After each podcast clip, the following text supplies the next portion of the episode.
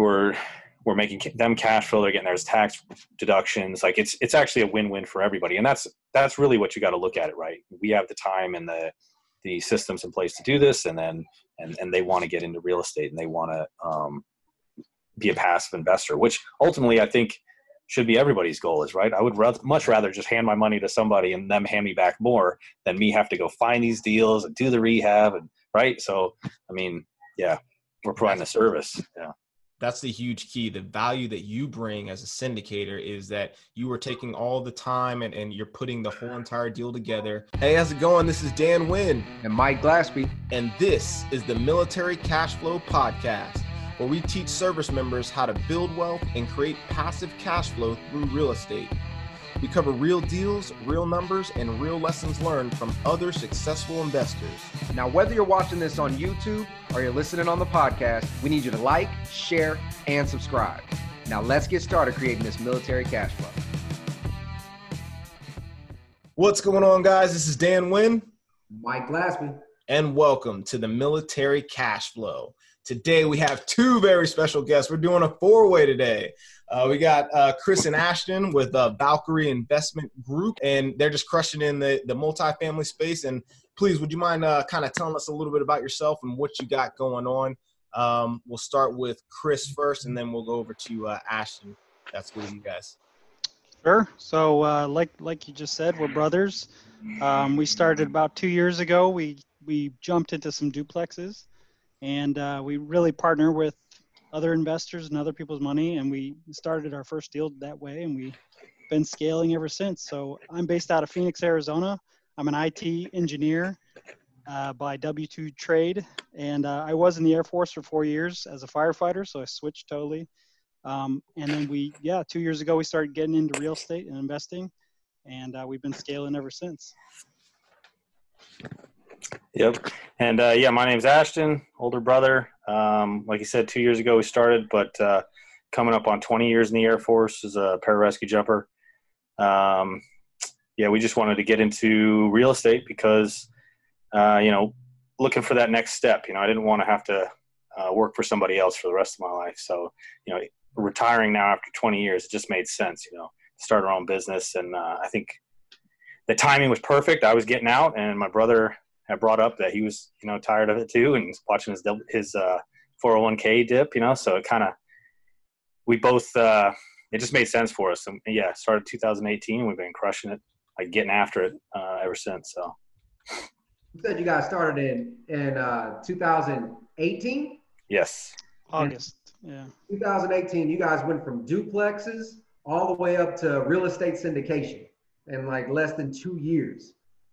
That's yep. correct. Wow, it's been fun. That's fast. That is fast. So tell me, what was some of those those items that kind of triggered that that that initial site? So you said you know the 401k started dipping. You guys mentioned being tired, but what was the conversation like? I mean, a firefighter turned IT, and a 20 year Air Force vet decided let's let's do this.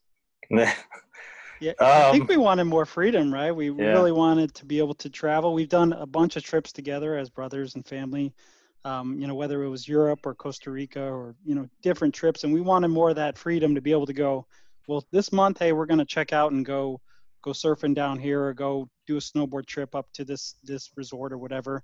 And just have that ability to take away time and do that. And we weren't really seeing that. Additionally, like you said, um, my 401k, you know, in IT, I'm putting away 10%, put away 6%, like they tell me to. Um, and then all of a sudden I see it drop by like $6,000 in a month you know, beat for no reason. And I was like, oh, what the heck, man? Like, I need a better plan long term. Um, yeah. And I think uh, right around that time, we started just getting into. I know you were reading a lot on Bigger Pockets, uh, Chris was, and then uh, I read like uh, the Four Hour Work Week, and yeah, yeah, and you just kind of like, yeah, what am I doing? Like, there's so much, so much more out there, you know, and um, I think you know my grandpa said one time he's like you don't ever really retire you just get a new job. And yeah, yeah so like the, when you read that four hour work week I was like man if we could do that then you can just yeah you could pull out uh, get assets get something that's making money. Yep yeah great book. So um, there was that there was a bunch of things that just kind of clicked. I mean Chris had mentioned he was you know getting on this place called Bigger Pockets and somebody had mentioned that to me two years ago. And uh, so so I got on there, and it just kind of we just started snowballing, and we made like a. Um, I'm very goal oriented. I know my brother is too, and at that point, I'd heard something about that 90 day um, sprint, 90 day goal, and I was like, let's get some under contract within 90 days and try and close. You know, and we didn't know what we were doing. We put out terrible offers. I mean, I put out terrible offers, and uh, and uh, yeah, yeah. well, luckily, um, the uh, the bad offers didn't get accepted, and we had a um, you know people helping us out on the way, and that's really what you know. If anything, uh, building that team and that network that really helped us be successful in the beginning, that was clutch. So that's yeah. excellent. I, I love what your what you said. Your was dad, or maybe it was your grandfather that said you don't really just retire; you just get another job. Yeah, yeah, granddad. I, I, I love that. I'm gonna start using that uh, now. but, but that mentality, like that, um, kind of what we learned growing up is, you know, hey, just like Chris was saying, you know, invest in your 401k, invest in stocks. You know, don't really talk too much about those that passive income as far as real estate and and the different advantages to real estate ha- that it has over regular stocks. Stocks. I mean, you're talking about you you put money into an account and for for reasons that you cannot control you yeah. know you, you, you, know you see a big stock and you see, see a big dip in your uh, in your account that's got to kind of hurt a little bit um, but I love the fact that uh, you guys set those goals and then you're like, hey man, let's put something under contract in 90 days, and you started getting after it. What were some of the some of the uh, things that you did to prep yourself for that? Um, well, we I, I mean, I know I'm this. I'm very, very much, you know, goal oriented. Like I said, so when I make a goal, I dive right in. And so, and and Chris is the same way. I mean, we started crushing books and podcasts, and just how can we do this? How can we do this? And um, we knew what we wanted to do. We want to create that passive income. We want to create that second, third, fourth stream stream of income, right? So, um, yeah, we really just we set that 90 day goal, and um, we started reaching out to people. Uh, first mistake was we reached out to a a real estate agent who had no idea what investing was, and um, but she did find our first deal. I, I can give her that. But she just she didn't know anything about investing. But my brother found a property manager on Bigger Pockets, and that really helped out. So I mean, we could go into that first deal if you want, but um, there was a lot we learned in that. You know, just throughout that whole thing. So. Absolutely, I, I, would love for y'all to. But right before you guys get into that deal, what what what was it in your in your childhood that kind of created that hey let's go after it let's let's fight this thing to dig into all the books dig into all the podcasts what what about your childhood kind of created that mentality for both of you? Because it's it's very common. So something did somebody did something right in your parents. Yeah. yeah. they'll never think, listen to this. Yeah no i think it's true. Uh, we did have a very disciplinary father. We both got a couple slaps growing up. And uh, I think we he would just really drill home, you know, doing something and doing right and uh, following through. So a big part of that was like, you know, we we had to clean up the house and stuff, and and we got slaps if that thing wasn't done to a certain level, right? Right. And it was a very disciplined uh, household, and that was good. It had, you know, it had its own downsides. Of course, I'm not saying go out there and slap your kids, but um, I, I, will say it kind of enforced, you know, if you're going to do something, if you're going to go clean the kitchen, if you're going to go clean the garage, you're going to go uh, do something I tell you do, do it correctly, do it all the way through. Don't just do it halfway. I think that stuck a lot with us. Part of it, of course, is the military. They're very big on, you know, don't cut, not cutting corners because you cut mm-hmm. corners, you can affect the guy next to you. So I think it's, um, it, it goes it goes all the way through life. We kind of had that disciplined approach uh, growing up and through our careers. I, I would also point out that um, you know being brothers, we're we're actually both very competitive. And so, you know, Chris would analyze a deal, and I'm like, "Well, I got to analyze a deal." So I'd analyze the deal, and I'm like, "Well, I got to put an offer," and then he'd put in an offer, and then like, and we just keep bouncing things off of each other. And you know, you don't have to be brothers to be like that, but if you do find a counterpart counterpart that you know complements your um, your personality and your work style and everything, which you know I'm sure we'll get into. But Chris and I are completely opposites um, as far as a lot of that goes. So it was really, I think that's compelled us to exceed or succeed yep. um, because of that. So yeah. As it's funny you say that because uh, I noticed as soon as you introduce yourself, you're like, "Yeah, I'm the older brother." so, so I, am an older brother. Too. I'm an older brother myself, and I do the exact same thing. And they all my, my siblings are always like, "Why do you got to say that?" Like, that's exactly what I was thinking. I've never said that before, though, have I?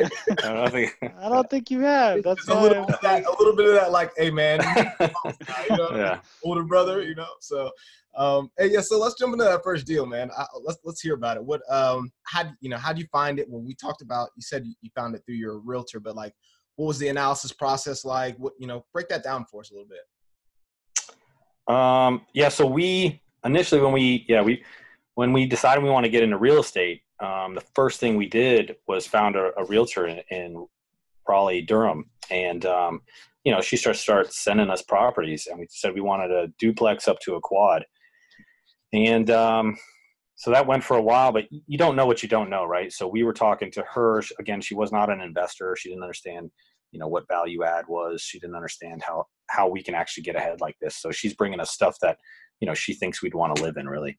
Hmm. but um that was our first mistake although i mean she did find us two duplexes right next to each other so we bought those we put an offer in on those. Um and i think it was for 209000 for the two is that right? Yeah. Wow. Yeah. For both duplexes. Yeah. Yeah, but yeah. So and it was through a wholesaler. yeah. It was through a wholesaler, um, and they're pretty run down. Yeah, so they're pretty run down. So we knew there was value add. absolutely, there's value add. There's only one tenant in out of the four, and I should say there was actually three people living in this one bedroom, one bath. And yeah, it was a, it was rough. It was a rough neighborhood, but but here's the thing. So the neighborhood was up and coming. So it was there were homes being sold for six, up to 600000 right down the street. So um, we the plan going in was to, to BRRRR it. And i'll let chris get into how we raised the money and everything. Um, and then we can go into how we how we follow through i guess. But chris you want to go into that? Yeah. So so like i said in our first deal our very first deal we wanted to go into that approach of partnering up and leveraging other not only experts, attorneys, and contractors and property managers, but also leveraging other people who have capital but don't want to do some of the management. Yeah. So I I actually had a coworker who, you know, wanted to get involved in real estate as well, but um, you know, he was kind of like leaning on me to to get more of that knowledge and more get the the management down. And so I presented him, hey, if you come in with 70% of the capital, we'll do all the renovations, we'll do all the deposit, we'll do a joint venture, um, and we'll, you know, we'll, I'll give you a deed of trust, and I'll here's the attorney showing this document, and I kind of, you know, made it all secure and made it a, good partnership. And he came in, and we were able to take down that, yeah, for two hundred nine thousand dollars cash for those two duplexes. So that that gave us a lot of advantage over other offers. Then we were able to put in the 95,000 for renovation. So it was like 40, 40, 42,000 each. It was a big lift. Um, you know, there was a lot of wood flooring that had holes in it and stuff. And, no plumbing. yeah, the plumbing was all jacked up. So, wow. Um, but when we did that, we bought it for 209. We put 95 into it, and then we it appraised at 480 at the end. So two duplexes, 240 each now. Um, we got a loan for 336, and if you do the numbers, 336 basically got all our capital out. So, um, and that was even with all the interest to the private loan for seven months. Yeah. Um, so it was good. It didn't really cash flow super well, but right. it was a good entry into understanding, you know, how all these numbers work and how to work with another uh, private lender or capital raiser. So you guys, that you guys didn't just buy like a turnkey single family home. No. You guys bought the most beat up in the roughest area uh-huh. with the most work. yeah. And you guys actually made it work. So that's uh that's pretty impressive. It's funny, yeah, you say that because it was pretty beat up, and we didn't know that at the time. But you know, when the contractors tell you, "Oh, all the metal's been stolen, all the scrap metal," yeah. like, what the hell, people stealing the scrap metal for? Copper under the yeah, well, like everything that copper. they're doing through the renovations too. Hey, we found a shotgun underneath the uh, crawl space. Yeah. Really? What the hell's this? Okay. Um, it wasn't there last week. Okay, that's even worse. What's it like? It's mine now. Bring it over. yeah. Oh man, uh, it even goes even better. Our our fourth tenant we did rent to, so we got it fully leased up. We put the fourth tenant in, and a good guy. We did credit checks, and all of a sudden, a week later, he's he was shot and killed, unfortunately, in another neighboring city. So sometimes, I mean, like we had that that was an intro property, and we had a good number of issues and challenges that we worked through, and um, it taught us a lot. So. That's awesome. You guys covered a lot in one deal. That that's yeah. really good entry point as far as that education process goes. Yeah. So so how did that deal transform from from two duplexes doing a BRRRR strategy with private money into you know this whole real estate syndication? What was like the next step for you guys? We actually did two more duplexes after that, but it got everything was with, with partnering with other people's money so we kind of already opened that door and, and that gave you insight into what you could do, right? I think a lot of people get hung up on, I don't have the money, so I got to go wholesaler, I got to go flip first off, right? Yep. Um, which is not a great, not a bad way to start, obviously. I mean, people do great things doing that. Um, but because we were able to, to open that other people's money door early, you know, it kind of opened that whole spectrum of, of what you could, what is possible. Um, and then so, so, and I think a lot of people not a lot of people talk about this on podcasts, but building the credibility and the knowledge base to be able to go up to people or have them come to you even and want to partner with you um, because they know they have the money, but they don't have the time or they don't have the education to do it right, or they don't want to take the risk, um, which understandably so. I mean, a lot of people have other things going on, and I get it. Um, but that's where we excelled. And I'm going to take my hat off to my brother here as an IT manager, he was really big on building up our um, profile online. And, and so getting the LLCs, getting the website, getting the social media up, that kind of stuff. And that, that really does bring a lot of credibility. And people talk about it, but I don't hear about it too much on podcasts. And like if I was to talk to somebody new that really wanted to get into it, that's what I would say. Like really, yeah, get into the education of it, learn, but also um, create that digital footprint, right? So when somebody looks you up, you know, you meet somebody, everybody gets business cards, but do they have a website? Do they have, you know, something that looks credible? And then, um, and then you can you can talk the talk, and then you can also have that online. That people, everybody looks you up nowadays anyway, right? We're all borderline stalkers on Facebook and on. so, I mean, but it's so easy. That stuff's so free. You can you can do that, right? And by doing that um, and people seeing what we were doing you know we showed before and after pictures and of course that builds credibility and it just it just snowballs. It just you get that momentum going all right, so we're going to go ahead and take a quick break to hear a word from our sponsors. Hey, make sure you go leave a five star review on the podcast and then also go check out militarycashflow.com to get access to all the products we have. We have a bunch of great stuff on the website to include um, access to the Facebook group, access to a military cash flow calculator so you can analyze your deals. We have uh, courses, we have all of our social media. We just have a bunch of stuff on there, so go check that out. And with that, Here's a word from our sponsors. Yeah, I love that. I love, love, love that because you're right. It, it's not very it's not talked about too too much i think at least not on on air me and mike have talked about that several times and i've talked with other uh, of my investor buddies that are doing uh, great things in the real estate space as well and a lot of it is building your credibility so um, i love that yeah. you went you you leverage some of those resources that you're talking about like hey i'm an it specialist i can get this you know i can get the uh, the online portion ready i can get the social media looking good i can get our website nice and clean um, and all that does is is provides more confidence in those people that would invest with with you, right? Um, so they're confident in your abilities to actually execute the deal, and you're not going to screw them over, right? So I think that's I think that's great. Um, what are what are some of the other things? So you talked about you know you build your website, you're getting your social media your, your social media up. What are some of those other things that you're doing to to build your credibility? Networking. Yeah. Go, but go ahead, Chris. Go ahead. Yeah. Well, networking, but I would say a big part of credibility is who can you um, partner with and liaison with and then show that partnership to other people. So that big part of that first deal was talking with my attorney and then getting this private lender on the phone hey let's talk through this joint venture with this attorney. And when people hear things from someone who is an expert in the field it adds a layer of credibility that you as a new person might not yet have. And you can do that with a property manager you can do that with a contractor you can do that with the attorney you can do that with a real estate agent. If you bring in someone who has that expert and they they just add that sense of warm, fuzzy feeling to someone who's about to invest with you a bunch of capital. If there's someone else saying, "Oh no, we do this all the time," there's a bunch of people doing this, um, and here's all this legal documentation why it'll work and why it's secure, then uh, I think it adds a high level of credibility to any new investor. Yeah, yeah, that's absolutely right.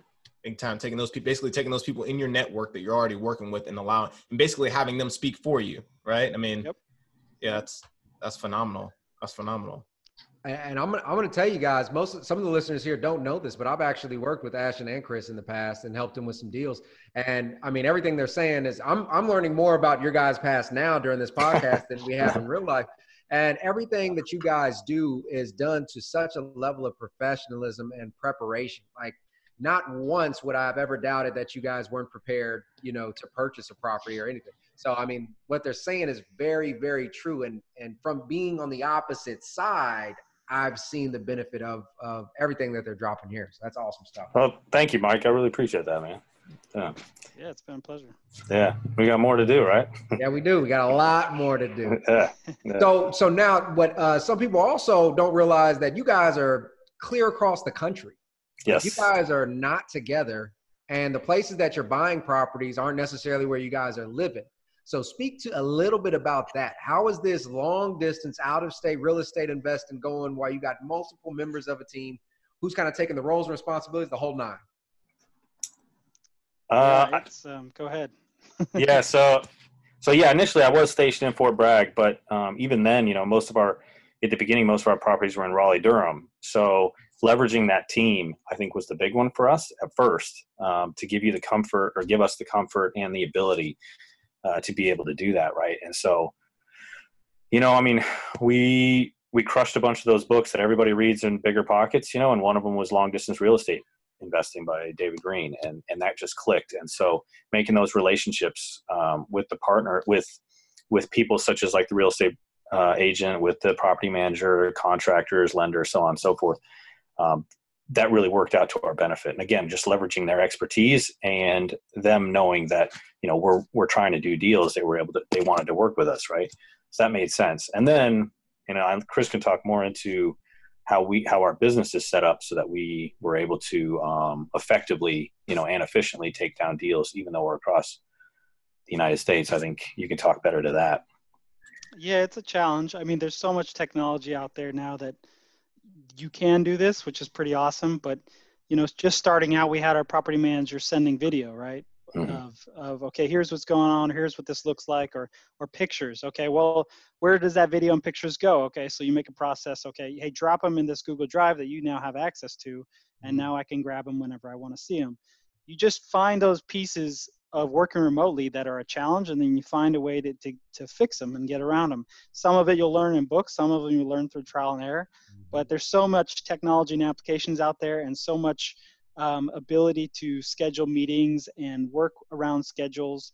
Um, we use you know google and, and g suite and we set up a weekly cadence a weekly meeting for our company to come together. And it, and it was our family. It, initially it was just me and ashton but setting those check-ins per week and setting those refocusing on our goal and refocusing on the project addressing a big part of ours was traction. We read traction. Oh um, yeah that was a great yeah. book. And um, mainly because what it does it sets up the meeting is really nice where it talks about you're going through okay here's the updates. And then a great part is issues. There's an issues part where you just go through these are things that aren't working and then you hit them you know you address those in the meeting rather than put them off or you know ignore them because they're just going to come up again. So um, yeah having that weekly meeting weekly cadence coming up with a, a process and system for the challenges you face um, it's a big part of growing a business and, and, it worked for us. Yeah i would go one step further saying that um, traction if you are looking at starting this as a business or anything as a business traction is a great place to start because it will give you the framework on how to set your business up. And not only that, so it gives you the day to day, the week to week, but it also gives you what a lot of people I think kind of miss in the beginning is like, where do I want to be in five years and 10 years, right? And so then you're working back from there. And having that big goal, that big, hairy, audacious goal, like at the end that you're working towards, and then setting up those 90 day sprints to get you to that first year goal, to that third year and fifth year, and so on. Um, I think that's really key. And I'm a I'm a big picture guy. My brother's more detail oriented, so like understanding how that that work together, you understand the roles and responsibilities of everybody that you need on your team. And that's another like really big point, right? And anybody that's been in the military understands how a team works, but translating that into your own business can be a struggle sometimes. Like if I turn around and tell my wife that, you know, she, she's too IC or whatever, she's gonna, I'll probably get cussed at or something, you know, I don't know, but yeah. So. Yeah, man, I, I love, I love how you were uh, a lot of the books you're mentioning. It sounds like you know you're talking about systems and processes, right? I mean, that sounded exactly like a lot of Tim Ferriss's stuff, mm-hmm. and um, you guys are actually putting that stuff to action. So, what are some? Can you speak to some of the things that are helping you, um, helping your system along, or helping your system run smoothly? Like maybe some of the apps or some of the, you know, some of those little things that you guys are actually using. You use you mentioned Google Suites. You use you mentioned um, well a couple of Google platforms, but what are some of the other things that's really helping your helping your business just gel right? Sure. I wrote a I wrote a blog on this pretty recently, so it's pretty familiar. But I'd say anyone who's going to get into business, Google Suite's probably the place to start. It's got so much good stuff. You got your mail, you got your calendar, you got your Hangouts for free. Um, that that's like Zoom um, or Meet. Um, and then you got you know note taking in there and uh, whatever. You can set up a voice, Google Voice, so you don't have to sh- give people your personal cell phone and all that stuff is pretty free. If you go up one level and you get the business plan, yeah, you, you pay a little money. But um, other things we use, uh, JotNot's a great one on the phone for signing documents really quickly.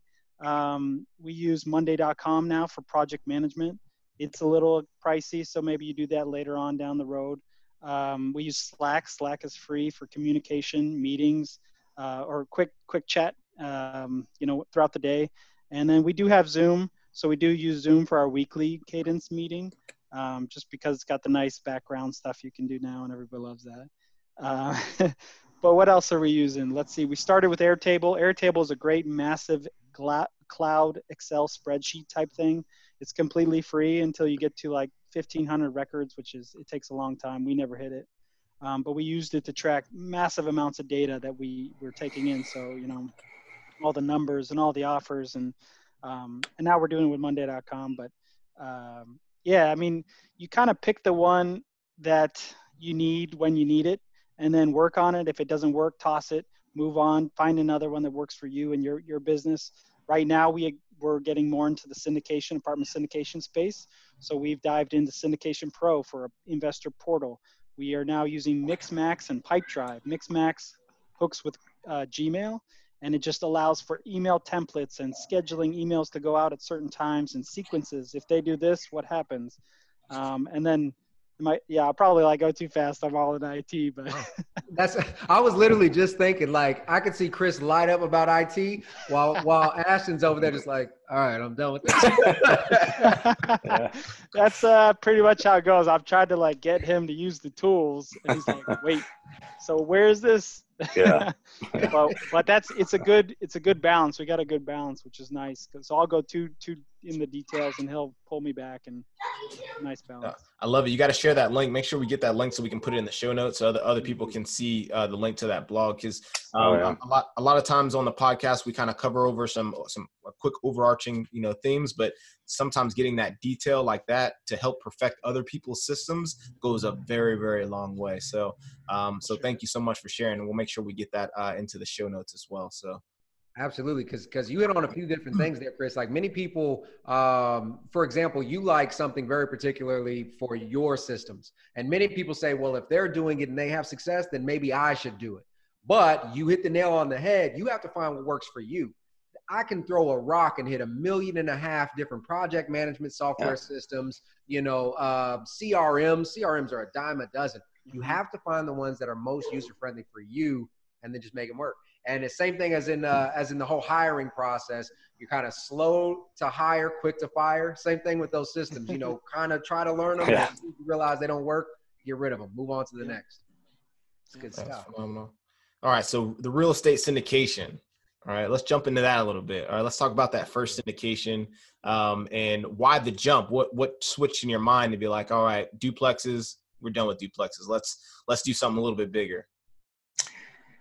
Um, economies of scale, right, and, and uh, risk management, and um, I mean, there's a there's a whole score of reasons, right? You everybody wants to go bigger, um, but it's got to make sense. And and we understood, you know, duplexes. We understood quads. Um, that, that makes sense. You can do a, you can do a residential loan, but then we started looking at the loans you can do for bigger properties, and they just look better and better.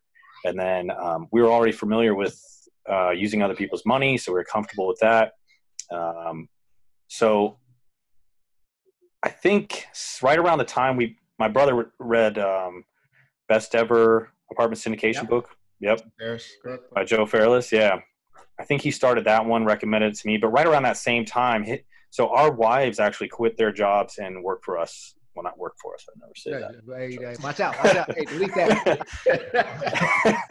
yeah, uh, work work with us, right? And they're they're uh, department heads of different areas in our business. And um, right around that time, I think Jamie, Christopher's wife, uh, she manages all the finance. And I remember she said something like, "Why are we doing these small properties like another?" Because we were looking at another duplex, and she's like, "It's as much trouble to do the duplex as it is to do something bigger."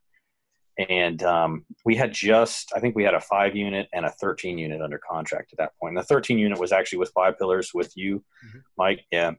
And um, that just made sense. Like, why? Yeah, why not? Why aren't we going bigger? There's less risk. You know, if we take a vacancy on a 13 unit unit, it's a one thirteenth, you know, whatever. I'm terrible at math, but you know what I mean. Like, like instead of a duplex where you lose half the profit when you take a vacancy, right?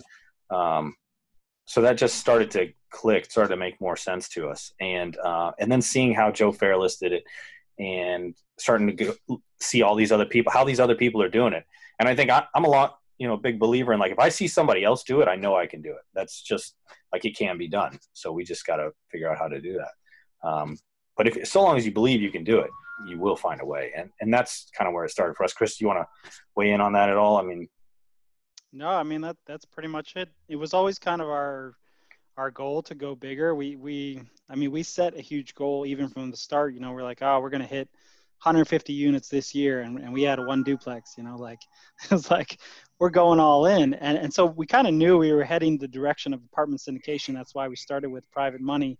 Um, we didn't think it'd get that fast into it. We kind of pictured it a little slower and, and coming to that realization a little making mistakes along the way um, but yeah yeah you kind of spoke to all of it all the economies of scale um, the depreciation that you can get from all those benefits and then I mean, now that we're looking at these larger properties that we have, we're kind of thankful we're not, we didn't go flip 10 to 15 single families and have those one person lose their job. And now you have that rent to cover for um, those 10 single families versus, you know, maybe half of your tenants are paying in a uh, apartment complex and it's a little easier to bear. So it's a, it's come full circle, I think.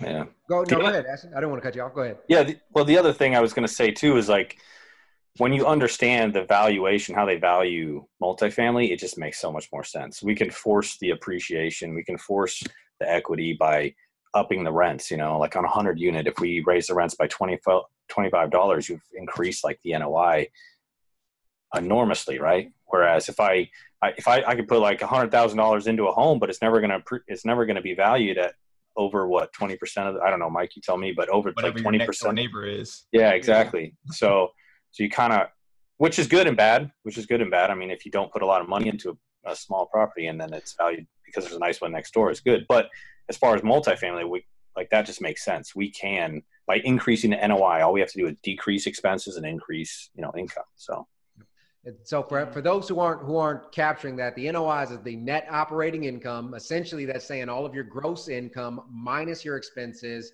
and it's annualized. That means for the year, what your NOI or your net operating income is for the year.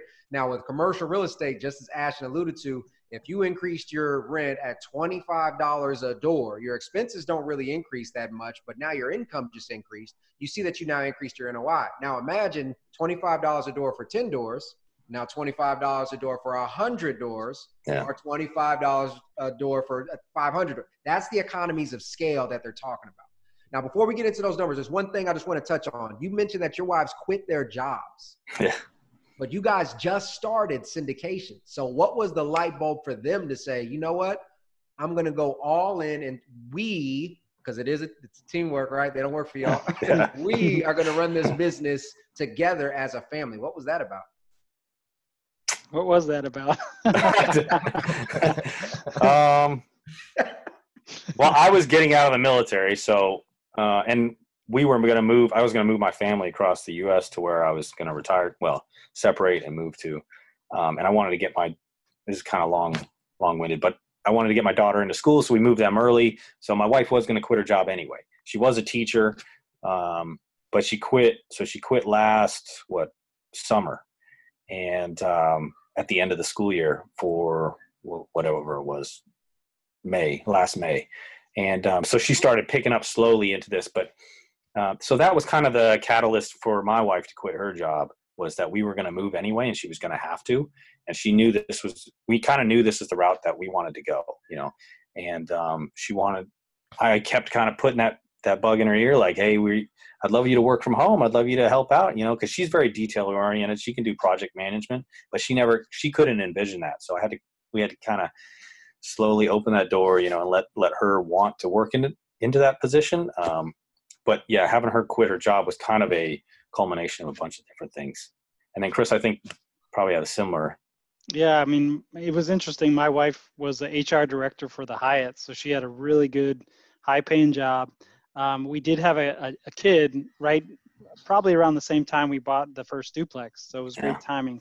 Yeah. And um, you know, we tried the whole working. She she was working and didn't like being away from the kid for so long, and so she quit her job as more of a personal kind of decision to be closer to the kid. And then just being around us as we were doing this real estate i did the same. I kept throwing podcasts and books and hey check this out and look at this. And and she's really good with with management and finances. And so um, it kind of made sense. They came in and and fulfilled needed roles. And we you know since we all had this similar goal and similar reason for doing it we didn't have to i guess pay someone else to do it. It allowed us to scale really quickly because now um, that gave me and Ashton time to do other key roles, and we didn't really have to onboard anybody. So it was a it was a great asset. It was good timing. It was more of I think a, a timing and personal decision than it was um, come work for us, you know, or we're making so much money you can quit yeah. your job. It was yeah. it was more of an emotional personal decision that worked into the business. So. And, and I would add too, like. Uh, with any business you need to have a vision and that's what gets everybody on board right? And that that was the thing you know chris and i had been discussing discussing this for a while was like we wanted that passive income that freedom to take vacation when we want freedom to work when we want to pick up the kids when we want you know that kind of stuff. And and conveying that to our wives was was a big factor in getting them on board you know because they could see like yeah that that could work you know we can do this. So. And man now you guys are creating wealth as a family which is phenomenal. That's absolutely phenomenal. Um, I, I love that. Love that. Love that. Yeah. So moving into moving into uh, that first, the actual first syndication, since we, we talked about how we got there, right? All the things that led up to it. Um, now we're, you know, we got we got our wives working with us, right? And um, we're all building wealth as a as a family. So that happened, and then move into your to that first syndication. How what did that look like? Um, so yeah, so we we had closed on a 13 unit with Mike with uh, five pillars, um, and then we started looking into syndicating. We knew we could do it. We knew we started building up that um, those soft uh, investor lists really. So to decide how big we could go, uh, how many people would want to work with us if we were to get a property under contract. And so we started reaching out to a lot of different friends and family and, and stuff like that. And then my brother started talking to the lawyer, seeing how how we can do this, and um, I think that's a key point. So we didn't just say, "Hey, we're going to syndicate." We first figured out how much we could, you know, put an offer in. Like, what what is our starting point? Um, uh, and that builds a lot of confidence when you do that, right? Um, being able to know that your your plan is backed up by capital. Um, so that was the first thing we did was start those conversations. And I, I'll I'll plug another great book. I don't. I mean, I met him once, but means nothing really. Um, Raising Private Capital by by Matt uh, Faircloth. Matt yep. Faircloth. Yep. And um, I mean, that's a great place to start, just to understand how to build that relationship and how to um, start those conversations. Uh, and again, that that allows you to know how much you can raise. Um, although I would probably subtract 25 to 50 percent of everybody that says they will do it on that first one. Um, but yeah, yeah, that that is the starting point for syndication, right? That's a starting point for any other people's money if you're going to work with other people. But, yeah. Yeah, we we kind of plugged in the roles that we needed. Um, my wife does all the finances and all the taxes and uh, the legal side of it, and then Ashton's wife does the property management, the contractor uh, management side of it, and then me and Ashton kind of took the investor relations and acquisitions uh, portion of it and so we were able to just really focus on our own roles. And we knew, okay, well, we have this amount of capital from our connections so far. Let's put an offer on this property because that's we that's about you know 35% of that property, which is typically um, what you need for something like a syndication for down payment, renovations, all that. Um, and like he said, we probably had half half of what we thought uh, go somewhere else. it was the holidays, so it was last. It was it was the holidays last year that that we were raising for this. Um, so that's a difficult time to do it as well. But um, you know, just building that network, building the soft commitments, having the roles in place, reaching out to the people that are going to support you in the effort, and then learning from the books, but but implementing those strategies. You know, the 35% that's Joe Fairless move. It's yes. right from the book. Yeah, yeah. And and I think, and I'm not sure if you guys want to get too much in the details, but the other thing would be, um, you know, Mike and I had a, Mike and, or Five Pillars and us had a relationship. So I think you, you trusted us from, you know, closing on the 13 unit, which allowed, you know, confidence in bringing a property to us. I mean, I hope, I imagine that's what happened. but, but yeah, so like building those relationships, um, I think you're very key. And again, that goes back to the credibility thing, building up that credibility um, by writing, asking the right questions, by networking, by, you know, building up your, your online, you know, um, presence and stuff like that. So, um, but yeah, when you brought us that property, I think our initial offer was like in the 800s, but it ended up we ended up buying it for like 950.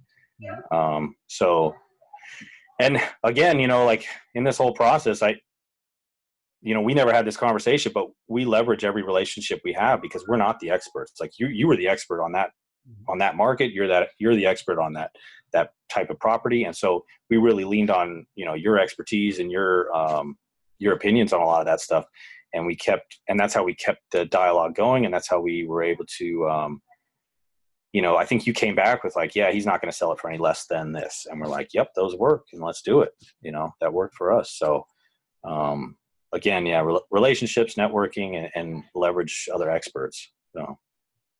I love it. And one one thing that you guys hit on uh, I think that really established confidence for you you guys as investors is that 35% uh, straight out of Joe Fairless' book. You're right, it is. Yeah. But it comes to be proven true time and time again. I always tell people I don't care if you're buying a turnkey property or not. If it's an investment and they tell you that it's a 25% down payment, add on an additional 10% for anything yeah. else. 35% is what you need liquid at all times. So that's that's beautiful.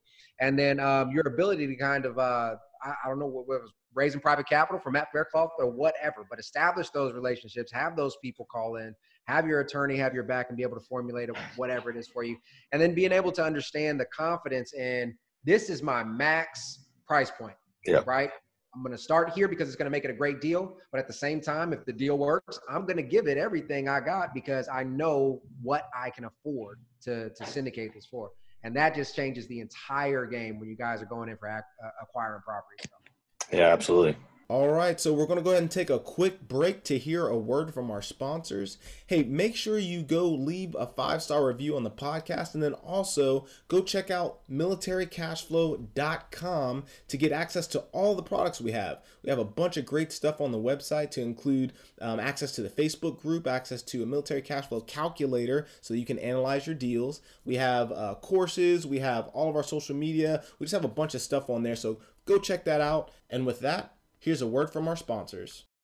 You proved the concept with a 13 unit, and then Mike brought through leveraging your your team. Mike brought you another, or Five Pillars brought you another uh, another deal in the process, right? Yeah. Um, where you guys where you guys at with that one? Is that your most recent one? And and how far along the stabilization period are you with that right now? How's so we closed on it. Yeah, we closed on it in January, um, middle of January, I think it was, and um, yeah, we've been slowly rehabbing every unit that comes available. Um, and I think a key point in that is just understanding what you can, how many vacancies you can take and still meet your requirements, the cash flow, right?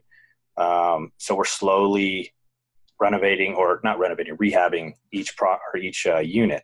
How many but, units? Uh, it's 16 units. Okay. So it's just, I mean, it's a small multifamily if you want to yeah. think of it. Like a lot of people say you don't need to syndicate, uh, you know, those kind of properties, but we did and it worked. So um, it, yeah. all adds to your credibility, right? That's more right. right. Concepts. Yeah. You're you're proving that concept to your investors, who then are going to probably go and invest with you more, right? So there's always a positive in that in, in that piece. And I mean, I, absolutely, right, yeah.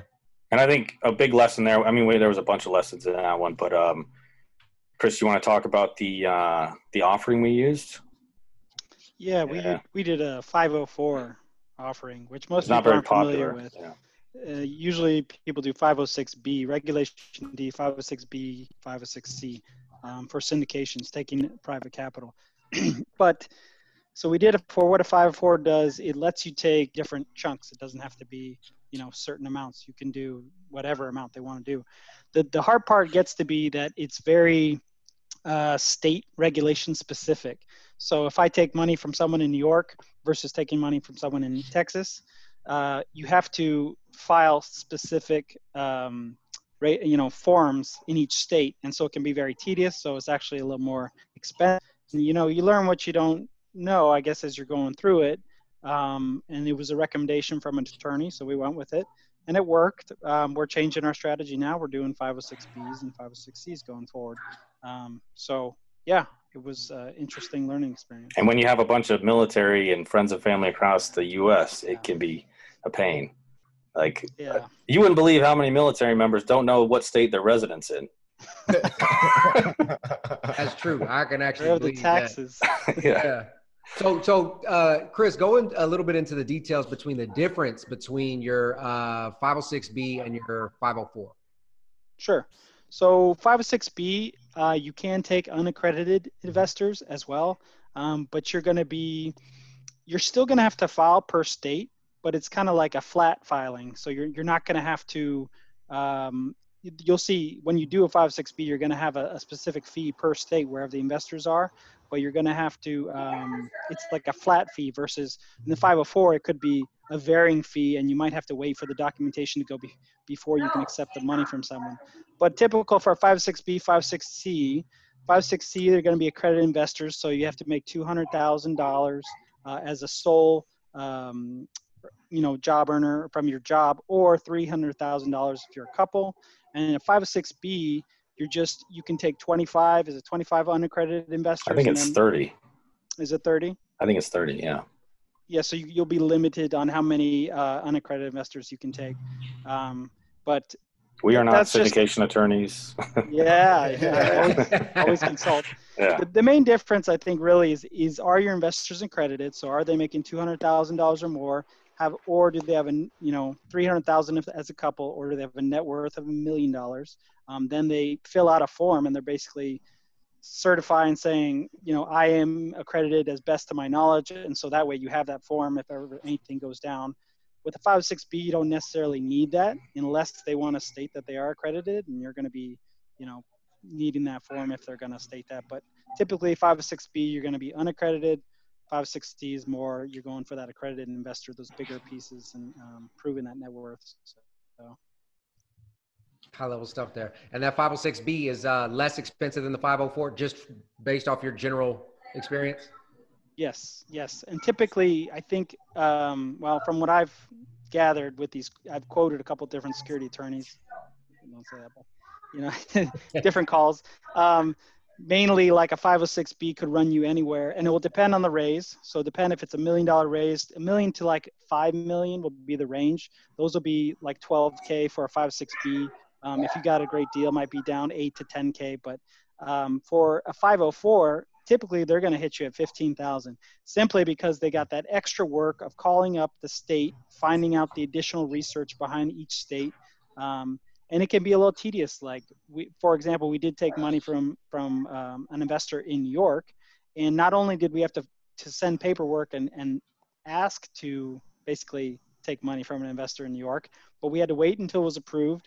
and then we had to find out, oh, actually, well, we have this additional cost that's going to come up. It was like 1200 bucks, another fee. But we found a, our attorney worked with us and we found a way to get around that. And all that is research though, that they have to do per state. So if you have 50 states, mm. you know, it could be pretty expensive. So they're going to charge you 15,000 for like a 504. And I think partly too, if you're a newer syndicator, um, you don't know that necessarily and they're safeguarding you they're doing their job they're acting as an attorney they're saying okay i don't want you to risk worrying about if they're accredited or unaccredited or if you have 25 or you have 30 so i'm going to give you a 504 so you can do your business but i am going to charge you so um, it's it's yeah it's partly you know work with your attorney. They're not they're not there to to to rip you off of course.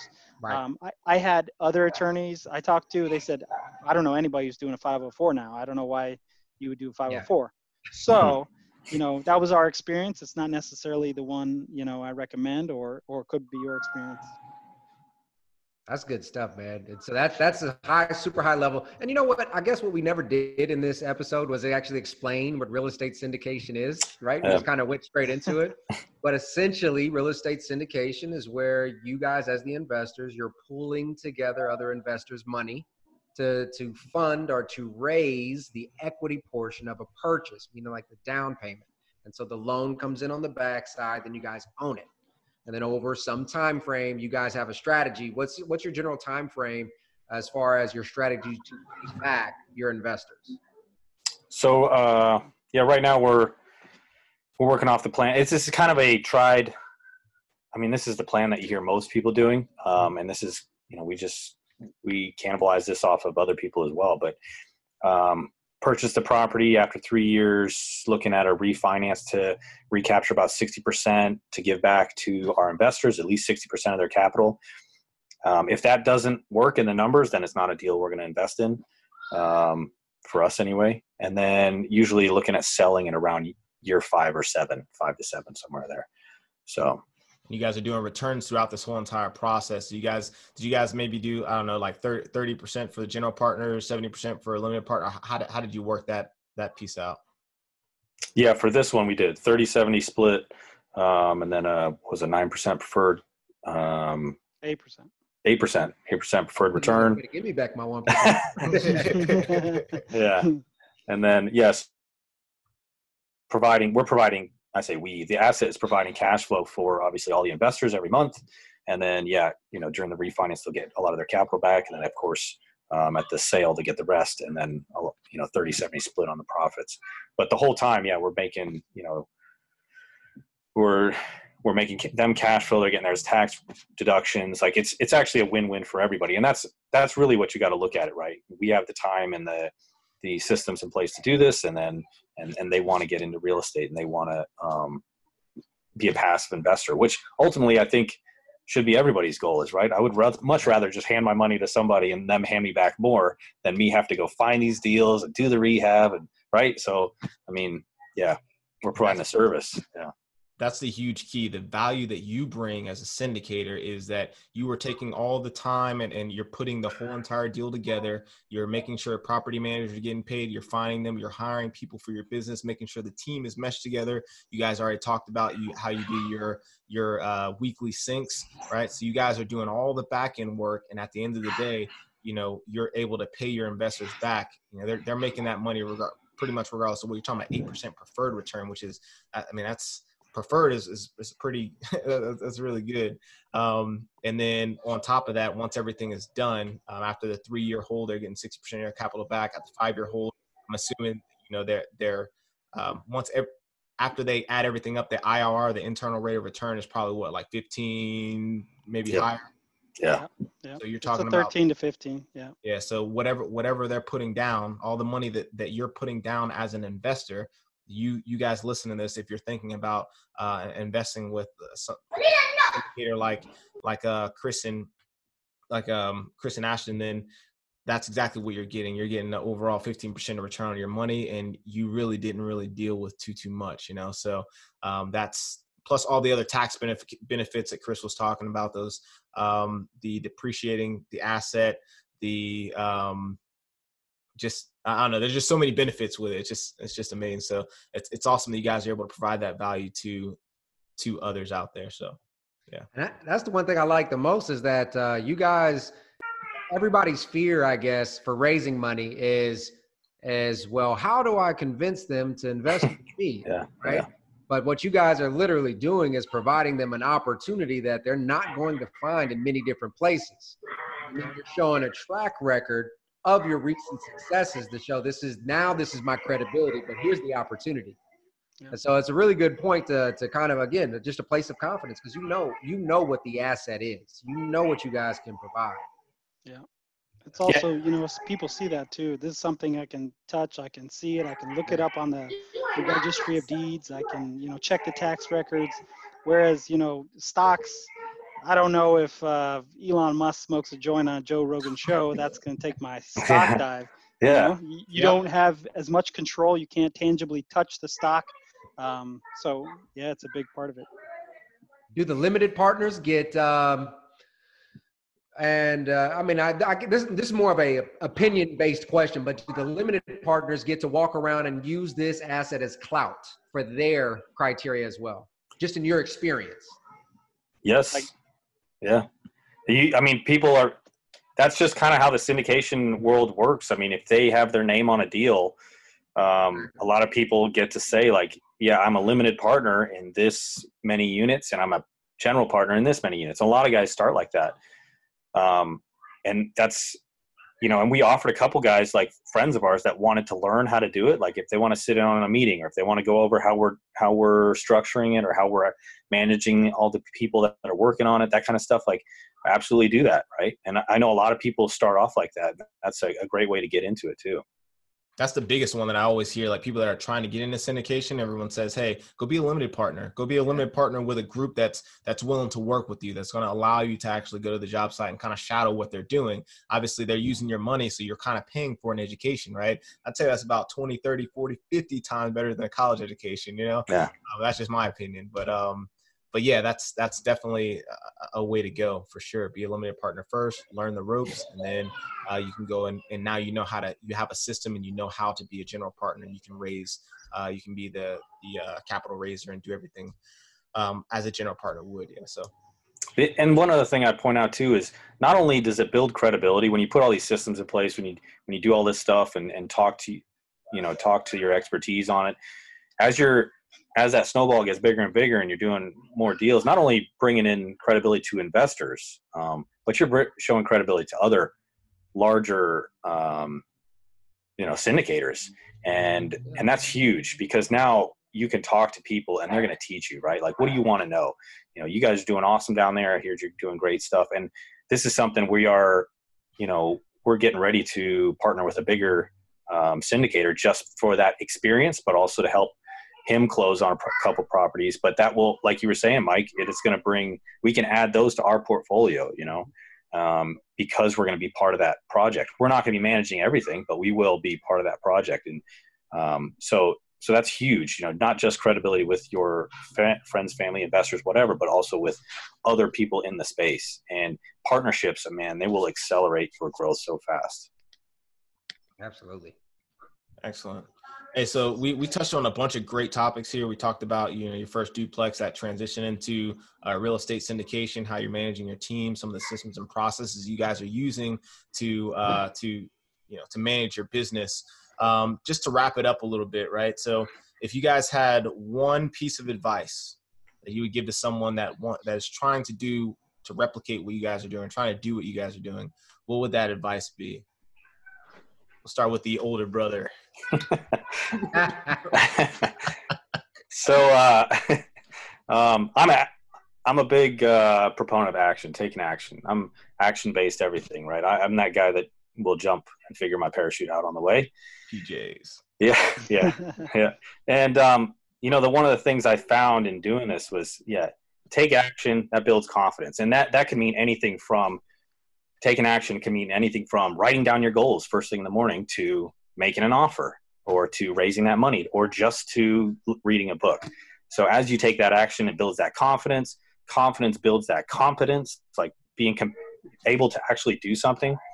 and then that competence will allow you to get stuff done it'll build that traction it'll build those you'll start networking um, people will start reaching out to you because you're the subject matter expert so i think it all starts with taking action and you know where you are in life you just got to figure out what kind of action you have to take but so long as you're clear on where you want to go you know what you want that that next step will be apparent. Yeah consistent action i, th- I think that's a big one. Um, i mean I, I go i just talked to a guy the other day about you know recommending how how to get started and how to do all this. And i think a big part of course i'm he ashton will go in the take action right away. I'm more the the educate find someone doing it copy them take action you know? And um and if you if you just like do that and then you rinse and repeat so you learn from your mistakes and you do it again and you do it again but you never stop taking that action uh, you're never going to fail. There is no failure right? And, and we say it all the time and ashton pointed a bit you know uh, there's no such, such thing as failure really. If you just keep taking action eventually you're going to get to whatever goal you're trying to get to. You may not get it on the first time around but if you never give up then how can you ever fail? So nice.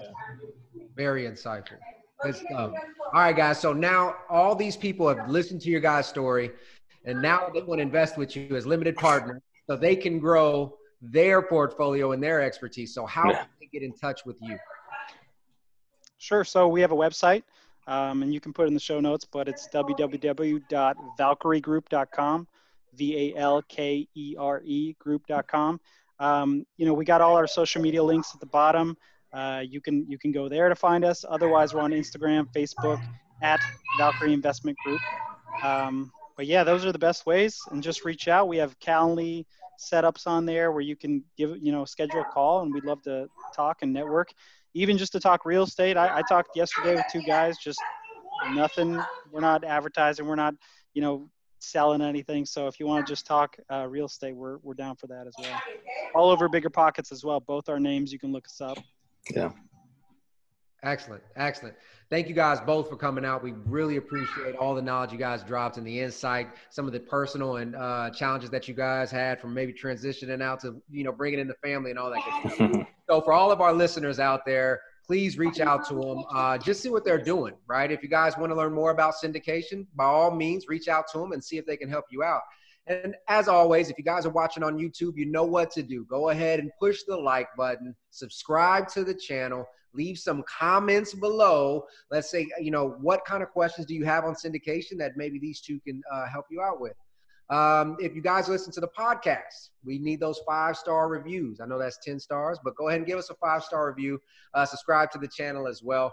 And for those who are not aware, we do have a Facebook group military cash flow Facebook uh, Facebook group, and we have grown uh, quickly, very quickly over the past couple of months. And in that group, we have many active and uh, retired servicemen and women who are in all stages of their journey. No, that's it. Hey, thanks so much, guys, for coming out. Really, really appreciate it. Um, yeah. So with that, this is Dan Wynn and Mike Glaspie signing off.